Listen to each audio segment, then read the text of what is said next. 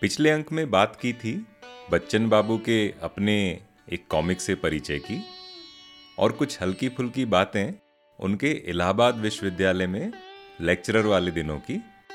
आज एक चर्चा जीवन की क्षण भंगुरता पर और कुछ बातें कविता के आभूषण अलंकारों पर। कहते हैं, जीवन क्षणभंगुर होता है, कभी भी, कहीं भी खत्म हो सकता है।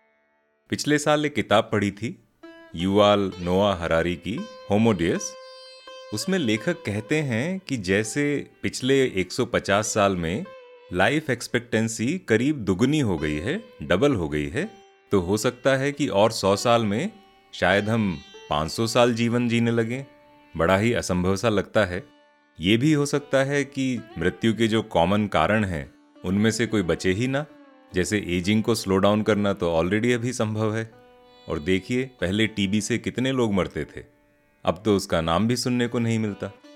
किंतु इतने साल यदि लोग जीवित रह पाए तो करेंगे क्या?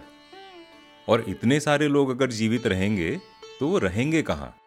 अब इसके साथ एक पॉडकास्ट भी सुनी कि नासा का जो मार्स रोवर है, जो मंगल ग्रह पर अकेलेपन का आनंद उठाते हुए चहलकदमी करता रहता है, उसने अपनी कुछ परख नलियों में, टेस्ट ट्यूब में वहाँ के वातावरण में ऑक्सीजन बनाना शुरू कर दिया है। और ये तैयारी इसलिए है कि कहीं किसी दिन पृथ्वी से जीवन अचानक खत्म हो जाए तो हमारे पास जीने के लिए कोई जगह तो रहे। बेचारे डायनासोर्स को तो बचने का मौका भी नहीं मिला। वैसे इस विषय पर एक अच्छी डॉक्यूमेंट्री है बड़ी रोचक पॉपुलेशन ज़ीरो जिसमें दिखाया गया है कि धरती से अगर अचानक एक दिन सारे इंसान खत्म हो जाएँ, कारण कुछ भी हो सकता है। केवल इंसान खत्म हो जाए, बाकी जानवर पेड़ पौधे वो वैसे ही बने रहेंगे। तो धरती का क्या होगा? अगले कुछ मिनटों में, घंटों में, दिनों में, महीनों में, सालों में, इत्यादि इत्यादि। तो बड़े ही रोचक तरीके से उसमें सब कुछ दिखाया जाता है और सब कुछ वैज्ञानिक है। यदि मिलती है तो अवश्य देखिए। अब जिस तरह के क्षणभंगुर ये सब विचार हैं तो वापस क्षणभंगुरता पर बात करते हैं। देखें मधुशाला क्या कहती है। क्षीण क्षुद्र क्षण भंगुर दुर्बल मानव मिट्टी का प्याला। जीवन दर्शन की बात है, जैसे सूफी लोग भी कहते हैं, इंसान और इंसानी जीवन, ये बड़े ही क्षणभंगुर हैं। मानो पलक झपकते ही खत्म हो जाएँ। जैसे मिट्टी का बना प्याला हो, कुल्हड़ जो होता है, जिसमें एक पल पहले आप चाय पी रहे थे दूसरे पल खाली हुआ, तीसरे पल टुकड़े टुकड़े होकर मिट्टी में मिल गया। तो ये मानव भी उसी तरह से मिट्टी का प्याला है।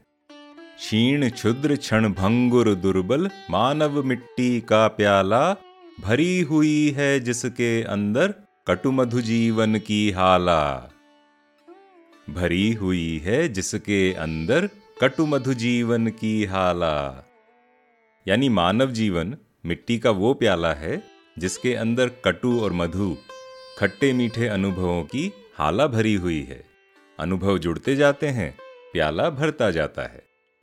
आगे कहते हैं, मृत्यु बनी है निर्दय सा की अपने शत शत कर फैला, काल प्रबल है पीने वाला संस्कृति है यह मधुशाला।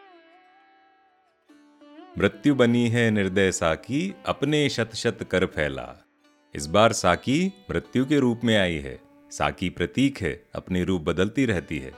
शत शत कर फैला अर्थात मृत्यु अपने सौ सौ हाथ या कहें कि बड़े बड़े पंख फैलाए आई है।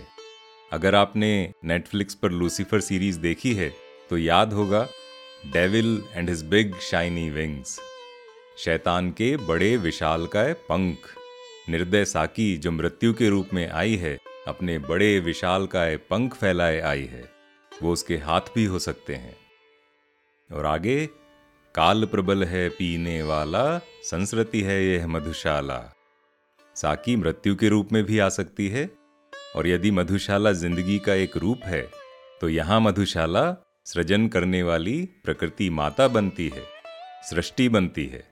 और जो यहाँ पर शब्द है संस्कृति उसके दो तरह के अर्थ होते हैं। प्रवाह, आवागमन, यानी लगातार अनवरत चलते रहने वाला, और दूसरा अर्थ, संसार या जगत। तो ये जो संसार है, इसमें बार बार जन्म लेने की परंपरा है, हम कहीं जाते थोड़ी ना है, आत्मा तो कहीं नहीं जाती, ये तो बस शरीर है, पंचभूतों से बनता है, पंचभूतों में विलीन हो जाता है। तो ये जो सृष्टि है, यहाँ जो संस्कृति है, ये वो जगह है, जहाँ हमेशा रचना होती रहती है हमेशा क्रिएटिविटी बहती रहती है। जहाँ सर्जन होता है, विसर्जन होता है, सृजन होता है। मृत्यु बनी है निर्दय सा की अपने शत शत कर फैला, काल प्रबल है पीने वाला संस्कृति है यह मधुशाला। तो अब दार्शनिक विचारों की बात चली है तो आपको पता ही होगा कि बच्चन जी दर्शन शास्त्र यानी फिलॉसफी का भी काफ़ी रुचि से अध्ययन करते थे। भारतीय भी और पश्चिमी भी। तो दार्शनिक साहित्य के अपने अध्ययन के बारे में याद करते हुए लिखते हैं कि जब जब यूरोपीय और भारतीय फिलॉसफी की तुलना होती है, खासतौर पर जीवन दर्शन के विषय में तो भारतीय दर्शन का समानांतर यूरोपीय फिलॉसफी में कुछ भी नहीं है। और सच तो ये है कि जहाँ यूरोपियन फिलॉसफी समाप्त होती है, वहाँ से भारत का दर्शन आरंभ होता है। तो इतनी गहराई है भारत के दर्शन में। वैसे ये अपनी अपनी गहराई की बात है, तुलना करना संभव नहीं है, और इस पर भी निर्भर करता है कि किसको क्या अपील करेगा। अब इस कविता के सौंदर्य पर बात करते हैं। यहाँ पहली पंक्ति में कविता के आभूषण अलंकार का चमत्कार देखिए। क्षीण क्षुद्र क्षण भंगुर दुर्बल मानव मिट्टी का प्याला। यहाँ तीन शब्द हैं, क्षीण क्षुद्र क्षण भंगुर। यहाँ वृत्यानुप्रास अलंकार का प्रयोग हुआ है। जो अनुप्रास अलंकार के बड़े परिवार का एक सदस्य है। इसी परिवार के दूसरे सदस्य हैं छेकानुप्रास, लाटानुप्रास। अनुप्रास क्या होता है? ये शब्द अनु तथा प्रास, इन दोनों शब्दों के योग से बना है। अनु का अर्थ है बार बार और प्रास का अर्थ है वर्ण, जहाँ स्वर की समानता के बिना भी वर्णों की बार बार आवृत्ति होती है, यानी वर्ण बार बार रिपीट होते हैं, जैसे छ छीण क्षुद्र क्षण तो इस अलंकार में एक ही वर्ण का बार बार प्रयोग किया जाता है, जैसे एक और उदाहरण है, जन रंजन, मंजन दनुज, मनुज रूप सुर भूप। जन रंजन, मंजन, दनुज, मनुज, रूप सुर भूप। वृत्यानुप्रास अलंकार में क्या होता है, जहाँ एक व्यंजन की आवृत्ति एक या अनेक बार हो, वहाँ वृत्यानुप्रास होता है। जैसे रसखान की ये प्रसिद्ध चौपाई देखिए। शेष गणेश महेश दिनेश सुरेशहु जाहि निरंतर गावे, जाहि अनादि अनंत अखंड अछेद अभेद सुबेद बतावे। जाहि अनादि अनंत अखंड अछेद अभेद सुबेद बतावे। नारद से सुख ब्यास रहे, पचिहारे तऊ पुनि पार न पावे। ताही अहीर की छोहरिया छछिया भरी छाछ पे नाच नचावे। यहाँ स, द, छ, इन सब वर्णों की आवृत्ति बार बार होती है और कितना उत्कृष्ट भाषाई सौंदर्य है इसका। और जितना अलंकार शब्दों में और कविता के गठन में है, उससे कहीं गहरा इसका अर्थ भी है। इस चौपाई पर आगे कभी विस्तार से चर्चा करेंगे, किंतु संक्षेप में, वो कृष्ण जिसकी कोई था नहीं पा सकता, उस महान कृष्ण को उस कृष्ण को कैसे अहीर की एक साधारण सी छोरी मुट्ठी भर छाछ पर नाच नचा देती है। नारद से सुख ब्यास रहे, पचिहारे तौ पुनि पार न पावे, ताही अहीर की छोहरिया, छछिया भर छाछी पे नाच नचावे। अनुप्रास अलंकार का एक और लोकप्रिय उदाहरण है, जो कि एक टंग ट्विस्टर भी है। चंदू के चाचा ने चंदू की चाची को चांदनी चौक में, चांदनी रात में चांदी के चम्मच से चटनी चटाई। इसको दोहरा कर देखिए। ये तो हुई अलंकारों की बातें। अब अगली कविता से पहले बच्चन बाबू का एक और जीवन अनुभव सुनते हैं।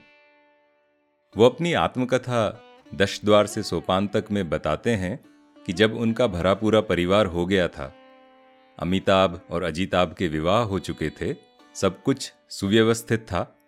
उन दिनों में यदि घर में कोई मुश्किल होती या कष्ट की बात होती तो उसे बच्चन बाबू से छुपा लिया जाता था, ताकि वो इस बात से परेशान ना हो। और बच्चन बाबू को ये बात पसंद नहीं थी। तो इस बारे में कविवर कहते हैं, मुझे लगता है कि मेरे प्रति लगाव की अतिशयता में घर के लोगों ने मेरी गलत तस्वीर बना रखी है। माना कि मैं कवि हूँ, कलाकार हूँ भाव प्रणव हूँ, भावुक भी हूँ, किंतु छुई मुई मैं कत्तई नहीं हूँ। बहुत जगह कोमल होकर भी, कहीं बहुत कठोर भी हूँ। वज्रादपि कठोराणी, मृदुनी कुसुमादपि। मुझमें बहुत कुछ सहने, बर्दाश्त करने, झेलने की शक्ति है, शायद परिवार में सबसे ज़्यादा। किसने इस घर में इतना दुख, दारिद्र्य, इतनी कष्ट, चिंता कर स्थितियाँ इतनी मृत्यु, इतनी बीमारी देखी है जितनी मैंने देखी है। याद कीजिए बच्चन बाबू के लड़कपन के दिन, जब करीब हर छह महीने में आसपास या घर परिवार में किसी ना किसी की मृत्यु होती ही रहती थी। जगा करेगा अविरत मरघट, जगा करेगी मधुशाला। तो जैसे पिछली कविता में कहा था कि मानव जीवन एक मिट्टी का प्याला ही तो है, और कबीरदास जी भी कहते हैं कि हम तो माटी के पुतले हैं, माटी से बने हुए, एक दिन माटी में ही मिल जाएँगे। माटी कहे कुम्हार से, तू क्यों रौंदे मोए? एक दिन ऐसा आएगा, मैं रौंदूँगी तोए। मिट्टी कुम्हार से कहती है कि, आज तू मुझे रौनता है, एक दिन ऐसा आएगा, जब तेरी मृत्यु हो जाएगी और तू इसी मिट्टी में मिल जाएगा। अब मधुशाला की ये कविता देखिए प्याले सा गढ़ हमें किसी ने? भर दी जीवन की हाला। नशा न भाया, ढाला हमने, ले लेकर मधु का प्याला।